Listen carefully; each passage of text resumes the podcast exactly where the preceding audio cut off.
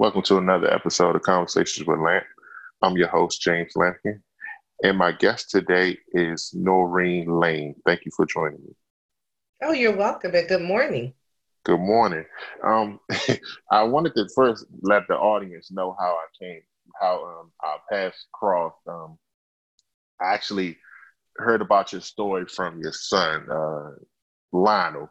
Me and him was just talking by chance, and he was just telling me how, um, you know, you all grew up in Baltimore, you raised them in Baltimore, but you were able to actually go back to school and complete your degree. Yeah, that's correct. And I, I, I've just found that very fascinating because I mean, yeah, I I've I haven't had anywhere as near as many challenges, but for some reason I just can't seem to complete mine. So I just wanted to um, congratulate you on that. Well, thank you. And it was very challenging, but so worth it. So, how tough was it to initially get started with college? It was really tough. Um, there were many obstacles. The first one really was in my thinking, and it was my age, because I did I just didn't want to sit in class with um, children uh, or with students my kids' age, and I thought that it would be. I said I'm going to be the oldest person in the class, so I had these misconceived notions that weren't true. Um, I decided to attend Strayer because Strayer had a program that would fit my needs in terms of working and um, starting and finishing a degree. And when I got to Strayer, I noticed that it was very diverse.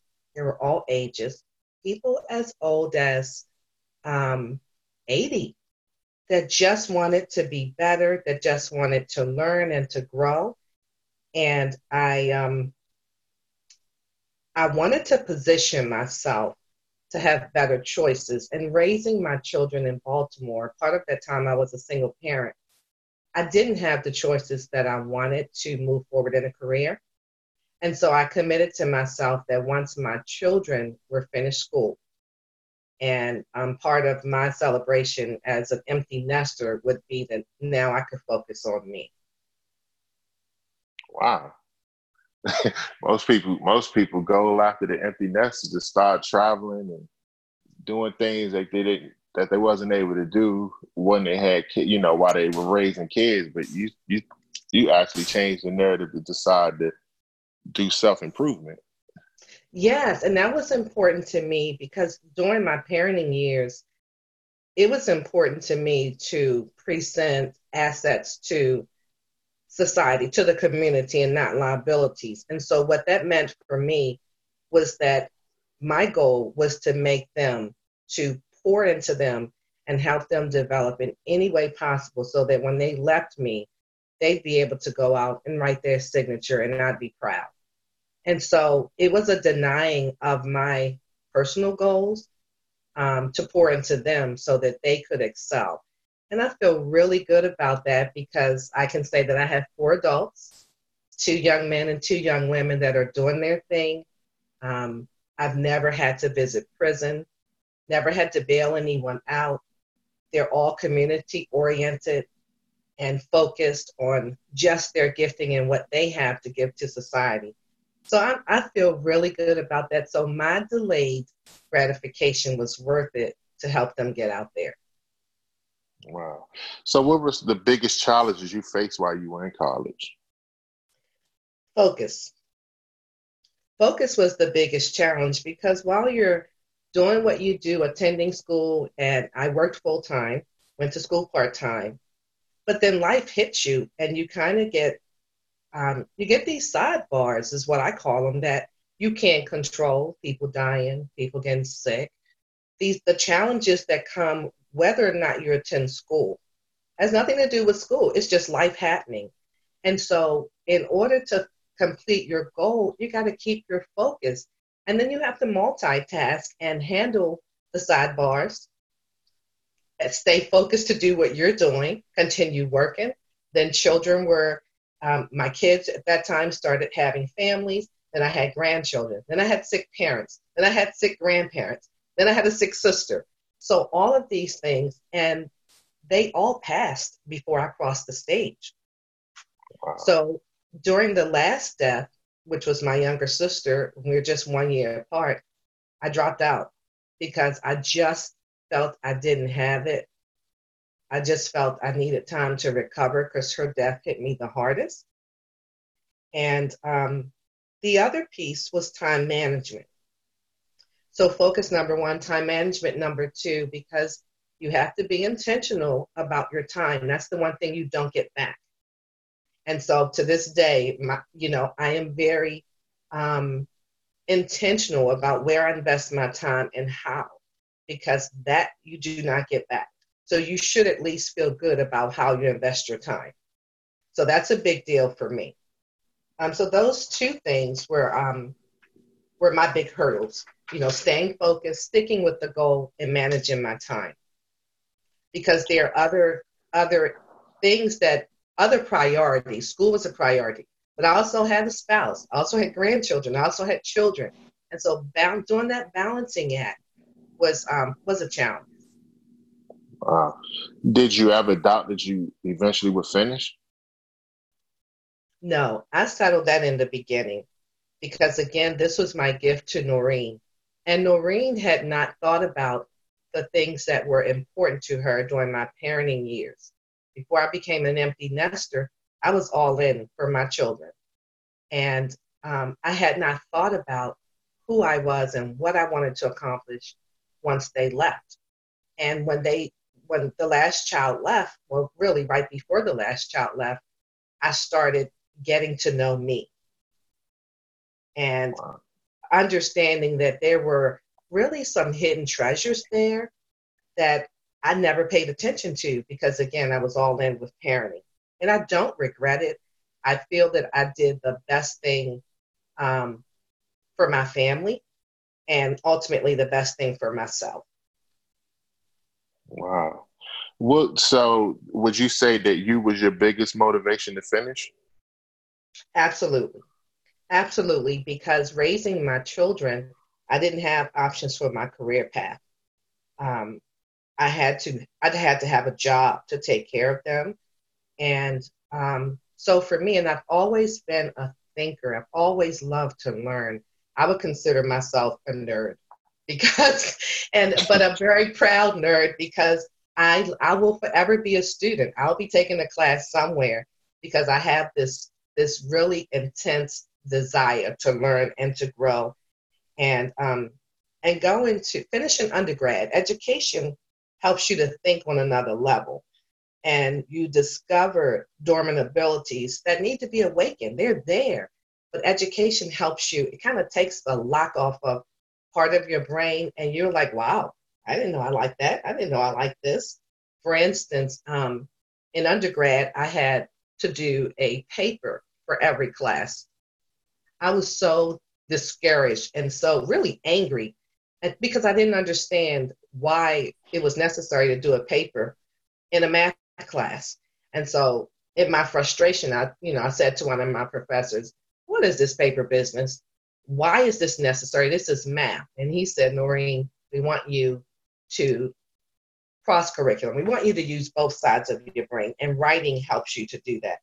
Well, it wasn't until my second year that I didn't. I, I realized I loved writing and I loved research, but since I, I hadn't had the opportunity, that was one of those dormant abilities that was there. I, I'd never had that opportunity, and so undergrad helped to uncover that. And today, that's one of my favorite things to do. I love digging for information, gathering, putting the pieces together. Um, it's, it's just very exciting for me. Wow, it's I, like it's just uh, fascinating to hear somebody say like, um, you know, using both sides of your brain because a lot of us, myself included, a lot of times I don't think about using my complete brain. It's just like I'm just so used to going about my day, you know, what what comes natural to me. So I don't get to exercise the, my brain like I should. Mm-hmm. Wow. Um. So we talked. So you know, you had the challenges. You know, you had the things that got in the way, but eventually you did walk across that stage. Yeah. So what was the what, was, what was the feeling you had when you finally walked across the stage? I have, I have tried to um, just put that moment into words, you know, so that I could say it. So first of all, let me let me back up by saying the week before, the week of graduation, and this is really this is really bizarre, but this is how it happened for me. The week of graduation, I woke up every morning and I said, I'm graduating. every and like I look in the mirror, I'm, I was so excited and so pumped up that I had overcome all these obstacles. And I mean, each day I woke up just, you know, just yelling and screaming, like, this is my week. I did it. I did it. And um, it was the excitement was was multiplied times better than I had ever imagined because in my head, in my mind, I had already crossed that stage before I physically walked it. I had done it in my head. And um, in times when, you know, I felt like I needed a little push, I had um, one of Diana Ross's songs called I'm Coming Out. And when I needed to, to push Noreen, I'd get in that car and blast it and I'd sing with her. And um, you know, that was that was one of my songs the go to when I when I needed that push because oftentimes you won't have people that um, will push you on your journey. And sometimes it's just you. I mean, people will cheer you on, but sometimes it's just you. And if it's just you, you have to be on your own team. And so you have to find ways to motivate yourself. You have to know who you are. And that's one of the things that empty nesting did for me. It helped me to focus on who is Noreen now and where does she want to go? And what do you want what do you what does she want her contribution to look like? How will i sign my name now? And who will know I, was here by saying or doing what? And i think it's our responsibility to write our signature whatever way we do it whether you write or or podcast or do books or do tv or teach children. What how but we have a responsibility to write our signature. And our signature is very unique because since there's just one of you and one of me no one can do it like we do it. Wow, that's great. That's that's some great information to have. Thank you. You're welcome. Yes, I feel very passionate about that, and even with the um, with the gifting of our children, you know, as you raise children and you look at them and trying to get to know who they are, so that you can push them in the area of their giftings because we all come here with something that's unique to us. But if you get to know your child and not try to shape and mold them into who you want them to be, because we can all have preconceived desires for our children, but if we would look at them and watch their behaviors and see what they're drawn to and um, begin to move them in that direction, because if we listen, they will tell us who they are. But then they need us to help shape them. You'll, you'll get clues of who your children are. And then you can help push them in that direction. So um, yeah, that's my that's my passion. You know what? I, we did we didn't really plan to talk about this, but since you kind of touched on it, I want to kind of address it because you know, being a parent, it's always good to have insight, and especially someone who's raised for successful kids. So let me ask you because you know, you grew up in Baltimore, single parent. Was it a challenge to do that? Because a lot of times, you know, you're working, you're so busy. Like, how did you manage to even make, you know, be able to read your kids? Because it, it sounds like because you've done it, I'm not going to say you take it for granted, but a lot of people, you know, just the, with the stress of life and just trying to provide for the kid, they don't really get a chance to actually sit down and have a conversation with their kids. So how did you actually make the time to do that? Well, I, I had, first of all, I'm a believer. Um, and so having an anchor in God, um, because since I didn't have that natural anchor in a husband after the divorce, I had to rely on another type of support. And so for me, that was that was Christianity, that was God, that was His Word. And so that was my anchor. That's what I delivered to my children. And that's how I built the foundation um, of raising a family. So we we did what I say is missing today, and um, and I call it, you know, the the dinner table. The dinner table, because parents are so busy now, they're running and going and trying to provide and and wanting to give kids lifestyle and education. And while all of that is important, we miss that one-on-one time where we um, sit down and we talk about our day. We interview each other. We're not allowed to get up from the table until everyone is finished. You're forced to develop relationships. Those are your first relationship building skills. And it starts with the family. But if the family is torn and pulled in many directions, we miss that time of shaping and growing and developing our kids, and then you can't get it back because you teach them time, you teach them um, conflict resolution by telling them you work it out. What is what did he say? What did she say? Okay, you work it out. And you don't referee every disagreement. So because once they they leave your house, they're going to take those skills that they learned at the dinner table and begin to negotiate and work out problems in the real world. But if they don't get that, they become very aggressive. Um, they, they pouting is okay, shutting down is okay. These are things that are addressed at the table. So we would say things like, "Well, how was your day? What did you like about it? What did you like about it?" And we do the same thing in the house. And so everyone had a a um, responsibility, whether it was dishes. I said, I, I don't have a dishwasher. I have four children. You're the dishwasher. so I am I am not going to shop and prepare the food and clean the kitchen. That's not going to happen. So you designate um, what you you teach them responsibility by the little things. Your room is your responsibility. I don't clean your room. And so you give them responsibility and they begin you begin to build on that.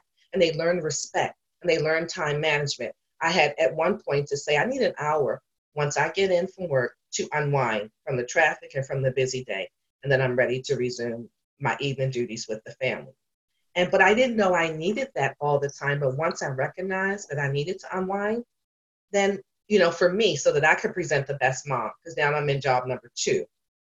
And these little people, they need me no matter what. I still have a responsibility.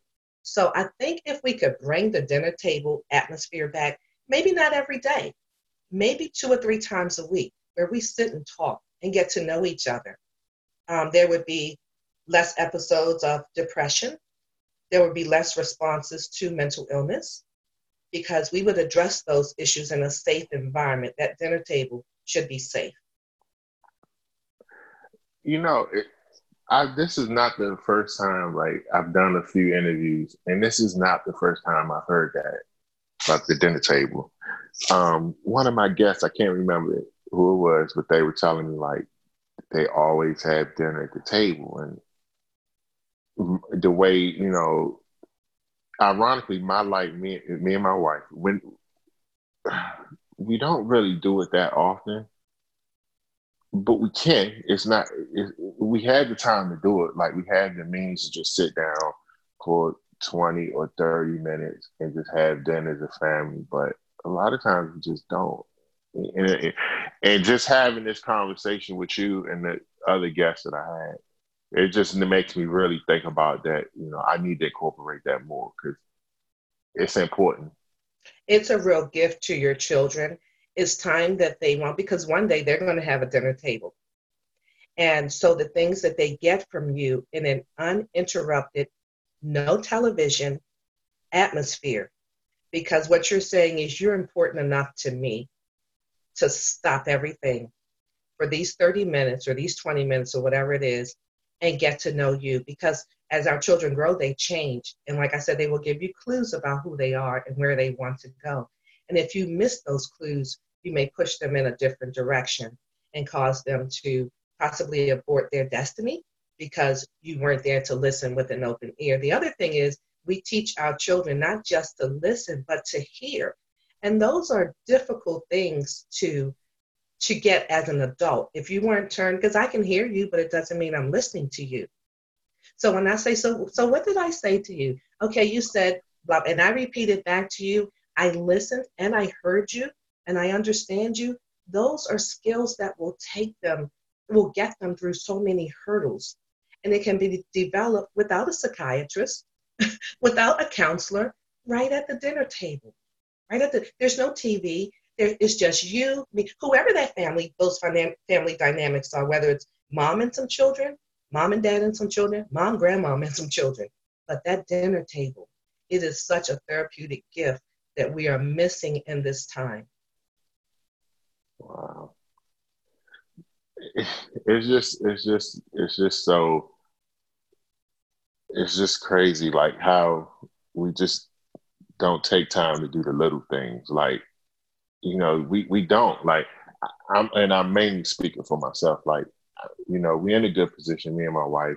We do have good conversations, but we don't we do we like we I, i'll say this we do a good job of doing things as a family like going out being social but on a day-to-day basis i think we could do i think me and her could improve with just sitting down as a unit you know having dinner with our daughter it's just life moving so fast like but i but you can't you do have the ability to slow things down it's just Yes, you have to slow it down and understand that this is time that you are investing in her future by slowing it down and pouring into her. That, and it may feel awkward the first few times. You may feel like, can I read my book or can I go watch my program or can I get on my game? You know, it may feel because life has trained us um, to move fast. We do everything fast, but you have the ability to slow it down. And what you would transfer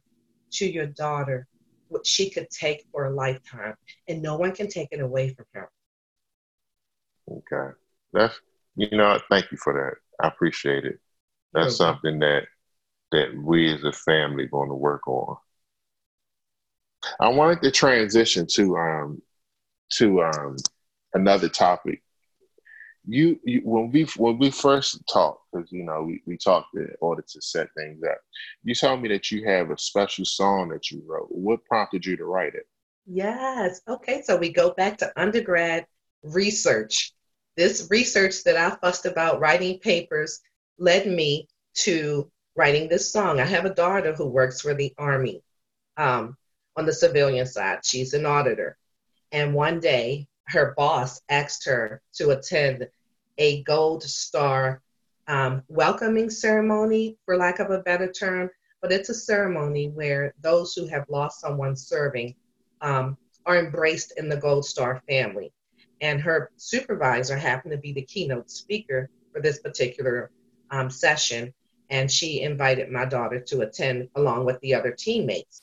And so, one of the things that she um, after she heard her her presentation, her speech, she called me and she said, "Mom, they don't have a song." She said they had a little girl sing the Pledge of Allegiance, and she said they don't have a song. And I said, "Well, I think I think I should write one." I said their story is worth telling, and just like that, just from a conversation, this Gold Star song, um, I was inspired to write it when I started doing my research, I saw that there is no other song written about the gold star, and that most people don't know if you see someone wearing that gold star, they've lost someone serving. And they just want you to say, Thank you for your service.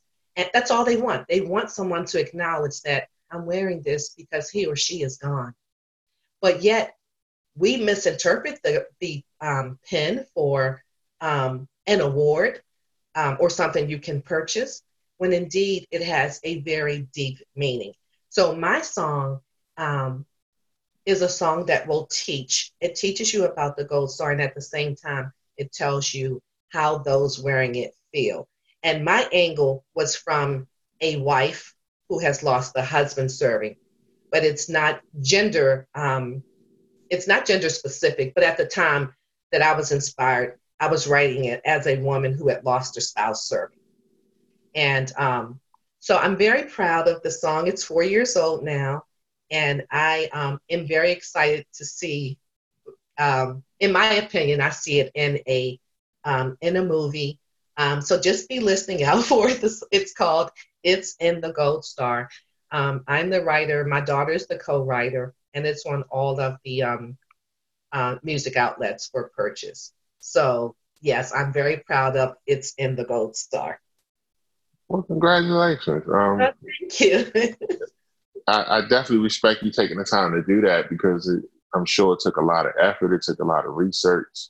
So I definitely commend you for doing it. Well, thank you. And I guess the other piece is that I we are a non-military family.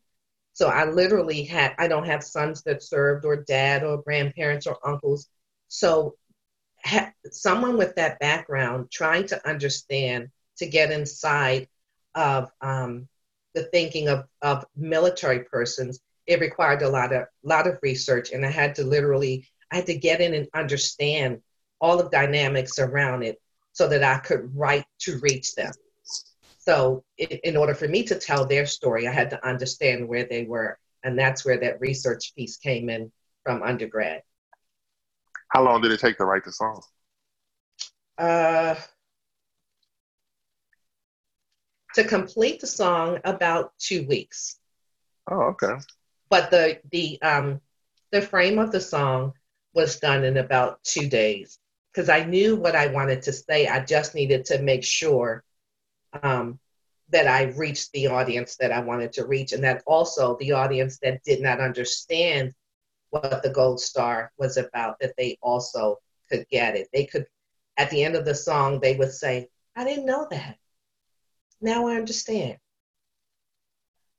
Yeah, because I'm gonna be honest. I, I work I work for the DoD, and I never heard of the Gold Star. Mm-hmm. So I'm gonna have to actually listen to the song. Yes. now we um the song is sung by a woman named Amy Clute. Um, but and even the um the packaging for the song, designing the jacket um was really special because I knew that this piece would be seen um, wherever the song went. And so in my when I started the song, I thought of a broken heart. So I had um, I had a broken heart drawn. Uh, so there's a crack in the middle, and the gold star is right there in the middle of the heart. Because once you lose that person, your heart's broken, and all you're left with is the gold star.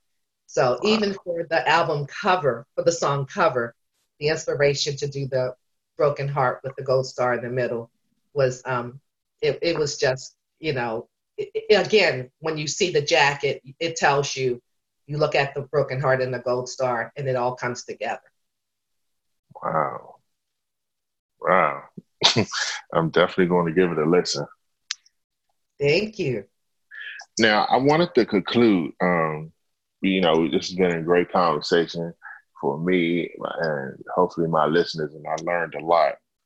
Um, what is any? What's some advice you could give, and you know, to, to close this, close us out? Like, okay, I would say, like I prefaced earlier about taking time to get to know yourself at whatever stage you're in, whatever age you are, so that you can um, get to your untapped potential, I think it's really important to, with all the labels that family and society and jobs put on us, but if you strip away all those labels and who people want you to be and who they say you are, but who are you really?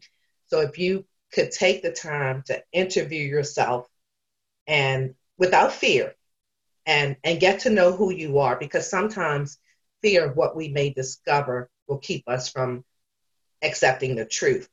But we are who we are. And um, doing that will cause us to not wear other people's expectations. And so if you get to know yourself, because we're constantly changing. And one thing I shared with my two girls is that um, every five years, you're going to go through a change. And so if at 20, if I'm giving you what you don't need, then you need to tell me. Because what you need at 20 is not what you'll need at 25 or 30 or 35. What's important is that the people in your life won't know those changes unless you make it known. And so if I'm giving you um, roses on your 25th birthday, but you don't like them anymore and you never tell me, I still think I'm satisfying you. So it's good. It's, it's, it's your responsibility to communicate as you grow and change um, what you like and what you don't like. And that's part of getting to know yourself without apology, without apology, and being able to tap in to your untapped potential and then give it away. You know, what do you want to achieve? Who are you? And what would cause you to present your best self now? What is that? What do you need to do to present your best self now?